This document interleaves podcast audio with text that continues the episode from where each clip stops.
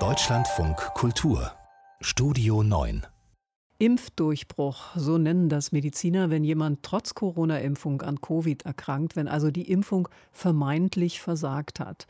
Martin Mayer ist unser Wissenschaftsredakteur. Ich habe ganz bewusst vermeintlich gesagt, dass die Impfung vermeintlich versagt hat. Klär uns mal auf. Bedeutet ein Impfdurchbruch, dass die Impfung überflüssig war? Nein, das heißt es nicht, denn äh, der Impfdurchbruch meint eben nur, dass es eine Infektion mit dem Coronavirus bei einem Geimpften gibt.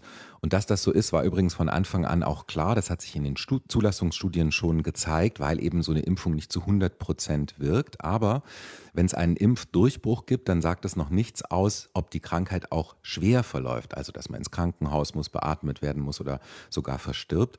Und da zeigen die Daten aus aller Welt eben eines eindeutig. Geimpfte haben ein sehr viel kleineres Risiko für einen so schweren Verlauf als ungeimpfte. Und ähm, also klar, wäre natürlich schön, wenn äh, Geimpfte zu 100 Prozent nie und gar nicht erkranken, aber wenn wir realistisch sein äh, müssen, und das müssen wir ja, so ein Zaubermittel gibt's nicht und deshalb ist eben wichtig zu sagen, schwere Verläufe verhindert die Impfung, auch wenn es einen Impfdurchbruch geben kann. Das äh, Robert Koch Institut erfasst solche Impfdurchbrüche ja. Bis zum 17. August sind dort mhm. 13.360 gezählt worden. Die kommen übrigens bei allen Impfstoffen vor. Also mehr als 13.000 Fälle. Das klingt erstmal viel. Ist das tatsächlich ein Alarmzeichen?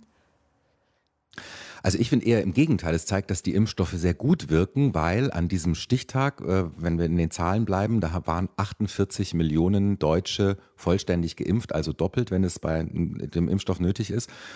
Das würde jetzt ganz schematisch heißen, einer von 3700 Geimpften hatte einen Impfdurchbruch.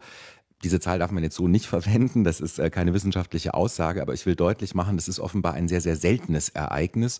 Und übrigens, auch das können wir sagen, Impfdurchbrüche gibt es sehr viel öfter, wenn man nicht vollständig geimpft ist. Also die zweite Impfung sollte man nicht weglassen. Und in der Summe kann man auch noch sagen, dass trotz der viel ansteckenderen Delta-Variante die Impfung einen eben am Ende sehr guten Schutz bietet. Die Briten haben in einer großen Impfstudie einiges herausgefunden über solche Impfdurchbrüche. Wie unterscheiden sich denn die Covid-Symptome von Geimpften und Ungeimpften? Ja, das ist ähm, tatsächlich ganz interessant. Also in dieser Studie ist es so, dass die ähm, Infizierten per App ähm, ihre Symptome melden und bei Ungeimpften sind es vor allem Kopf- und Gliederschmerzen, Fieber, lang, lang ähm, anhaltender Husten. Bei Geimpften sind die Symptome ein bisschen anders. Sie sind ähm, milder. Da klagen die Patientinnen und Patienten vor allem ähm, über Niesen und, und eine laufende Nase. Ich bin jetzt ein bisschen vorsichtig, ob sich die Symptome wirklich so schematisch verändern nach der Impfung, ähm, weil das äh, Symptombild könnte sich auch verändert haben, weil in Großbritannien sich jetzt ja vor allem Jüngere infizieren. Das wäre auch eine mögliche Erklärung.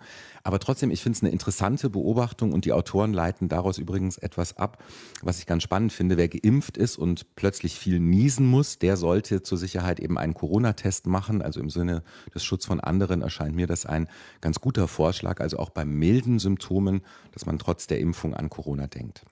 Heißt also, selbst wenn ich erkranke, hat sich die Impfung gelohnt und war eben nicht vergeblich?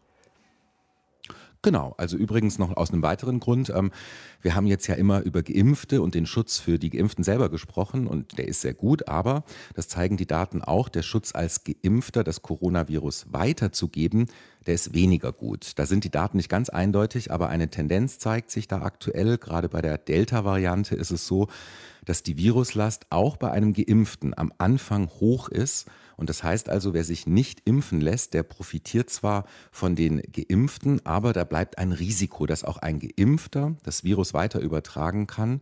Das ist kleiner als bei einem Ungeimpften, aber da ist dieses Risiko und insofern wäre auch das, glaube ich, ein Argument, sich eben selbst impfen zu lassen, um sich selbst zu schützen. Nun steigen die aktuellen Infektionszahlen äh, wieder rapide. Die Inzidenz liegt bundesweit über 60. Kommt da noch richtig was auf uns zu? Ja, ich sag mal so, also äh, wir sind immer noch auf der Antwort nach der Suche, wie leben wir mit dem Virus. Ähm, ich glaube, das zeigt die aktuelle Debatte ähm, ähm, ganz gut. Klar ist, glaube ich, dass wir dank der Impfung ähm, so unendlich viel weiter sind als vor einem Jahr und wir haben damit eine schwere Waffe gegen schwere Verläufe. Wir haben viel gelernt, wie man sich sonst schützen kann. Also insofern, ich glaube, es wird weiterhin Corona geben. Wir werden uns damit beschäftigen müssen. Aber ich persönlich hoffe und ich glaube das auch, dass wir ähm, sehr viel besser damit umgehen können in den nächsten Monaten. Über Impfdurchbrüche und was man inzwischen darüber weiß, habe ich mit unserem Wissenschaftsredakteur Martin Mayer gesprochen. Danke dir.